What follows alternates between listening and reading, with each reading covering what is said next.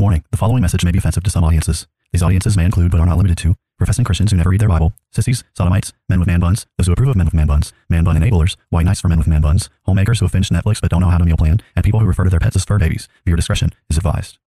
People are tired of hearing nothing but doom and despair on the radio.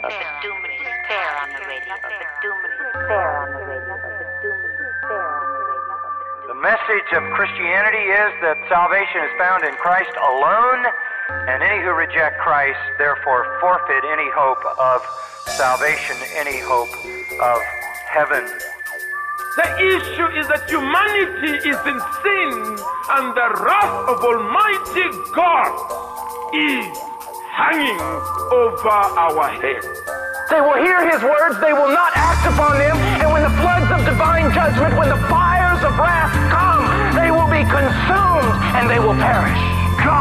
Wrapped himself in flesh, condescended, and became a man, died on the cross for sin, was resurrected on the third day, has ascended to the right hand of the Father, where he sits now to make intercession for us. Jesus is saying there is a group of people who will hear his words, they will act upon them, and when the floods of divine judgment come in that final day, their house will stand.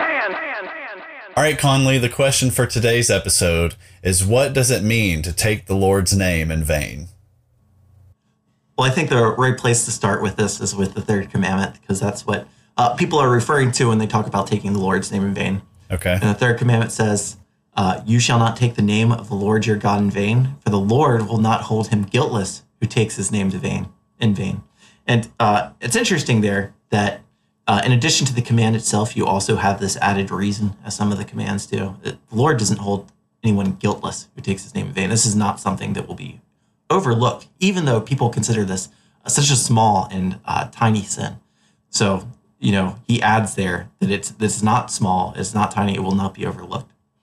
Got it. Um, so yeah, in part, it is about God's name itself. You know, I don't think there's any reason we need to avoid uh, saying God's name, even Yahweh or Jehovah, something like that, but that it should be honored. You know, obviously using it as an explicative, right, as some sort of curse word would not be using it seriously. But it applies in other ways too. Even we when we use it in a sentence where it sounds meaningful, but we ourselves don't mean it. You know, a common one for me that I reflect on often is how many times do I sing to God where my mind is wandering uh, entirely elsewhere and I'm just I'm just singing the words because I'm used to singing the song. You know, am I not in that moment taking God's name in vain? And so this is a this is a sin uh, we commit very often that we probably don't realize. It's probably just like uh, in Matthew five where Jesus says, "You have heard it was said to those of old, you shall not murder, etc." Right? And then he goes and he reveals that adultery can be committed in the heart, murder can be committed in the heart, these things can be committed in the heart. So this is not just about saying OMG. This is about a lot more than that. Matthew, I was reading Matthew Henry, and he was uh, basically describing vapid, empty uh, prayers, and you know that was one of the things that I you you can immediately think about when uh, people are praying in general, where they add all the unnecessary lords in there uh, that functionally have no purpose. So, would you think that that would fall under this category of taking the Lord's name in vain? Um, you know, the uh, worship leader guy who says the word Lord a hundred times in his prayer. uh, I do. I do think it would be. Um, yeah, it is. At that point, we're using it as a filler word, like um, because Right, we can't right. think of anything else to say, and so we use God's name. And uh, there was a there was a resource I was recently listening to that went through, and maybe I'll be able to find it before the end of the episode. That went through all sorts of different things that we should avoid in prayer. You know, it was some old Puritan work, and the very first one was uh, excessive use of God's name. And so I always thought of this as like a problem with modern speech.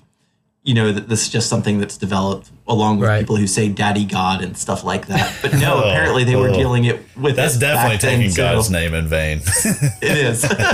Well, see, It is, so yeah. what, what I was to wondering about is I, I was thinking about actually modeling one of those prayers in order to ask you that question, but then I didn't because I didn't know if that would violate it. So would would me modeling the prayer for the purpose of asking you whether or not that would violate it? Would that be an example? Uh, no, I don't. I don't think so because, uh, yeah, I, I think there's. It's reasonable to uh, be That would at least have some examples that we intention, right? Right, right. Yeah. So obviously there's there are profane things that you wouldn't want to repeat.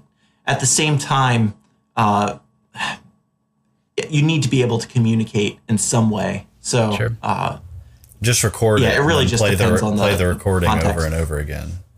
I think I think your I think your concern is is reasonable. At the same time, I can't. Yeah, it's kind of hard for me to give a fixed judgment on that one. So what what are some other areas? I mean, I, I- I've heard people talk about um, uh, taking oaths in the name of the Lord that you do not intend to fulfill. Um, what else do you have? Like things like that. Yeah, well, that's a very serious one, right? Uh, forswearing or uh, or perjury. Those both mean the same thing, by the way. Forswearing and perjury are both violating your oaths and vows, and uh, you have plenty of examples of that in court where someone puts their hand in the Bible, swears to God, and then uh, proceeds to tell a lie. You have uh, all the cases of the TSA agents who swear an oath to uphold the Constitution that go immediately uh, transgress the uh, Fourth Amendment that Right. guarantees uh, free travel. Um, so there's a lot of people who who take God's name lightly. Um, but yeah, there there are uh, plenty of others examples too. You know, you could uh, speak blasphemously. You could uh, speak of God in an irreverent way in general. You know, there's a lot of uh, jokes that are common around church that I just don't think are very funny because uh, they're too blasphemous. And uh, you see different people uh, online make maybe four panel comics or something like that that joke about God or something that God might say in response to someone. That's another thing is is uh, emulating God, or I don't know if this would be more of a second commandment violation versus a third commandment violation, but basically uh, coming up with some fictitious dialogue that includes the words of God. I find that uh, very distasteful. Now you might you might paraphrase uh, the words of God or or summarize how He's communicated to man, but that's but to Would you put that under the category of taking his name in vain, or just uh, adding to his words, taking away his words? I would say that it is it is both, and really all these commandments are very connected. You know, James two ten even says that if you've broken one of the commandments, you've broken all of them. So a lot of times where we try to parse out these commandments too much, it's uh, it can be misguided because they're so interrelated. There can be But, uh, violations of many of them at the same time, obviously. Exactly, exactly, and and I think if you understand the commandments well enough, that any violation of any commandment is actually a violation of all of them. They can be tied that way. Now, it would be hard to do in some cases, but but I do believe that uh, that God's law is is tight enough and broad enough that it that it does cover all these things. That as it relates to the heart, and the heart dishonors God and dishonors man in the process, and so on. Do you think that um, part of the you know part of what encapsulates this command is uh, I've heard some people say that you know sort sort of similar to the oaths thing, but essentially saying you know um, you know Jesus Christ is Lord, you know my Lord and Savior, and then apostatizing yourself later on would be a like you're taking the Lord's name in vain. You're essentially proclaiming uh, that He is your Lord, and then act, you know acting as if He is not your Lord later on at later on at some point. So would that in your mind does that also fall into the taking the Lord's name in vain? Uh, yes, I believe so. Okay. Yeah, you've you've claimed something to be true about God that is not. Yeah, and anyone who wants to study this further, uh, the Westminster Larger Catechism has, uh, I think, four different questions on what the third commandment is and what it means, and it includes among those things uh, maintaining of heresies. Basically, maintaining something that is not true about God or His Word uh, would violate the third commandment. In addition to that, it also lists curious or unprofitable questions. And by the way, the number of things it lists is more than we're going to touch in this episode. I mean, it's it's literally you know fifty to hundred things that it lists. um, but one of those things is uh, curious or unprofitable questions. So, in other words, uh, trying to peer into God's word beyond what He has said, uh, not letting the the secret things be the secret things of the Lord, not uh, yeah, that is not honoring to him, uh, and it is uh, it is taking his name in vain, in that it is uh, not acknowledging what is properly his and what is properly what is properly ours.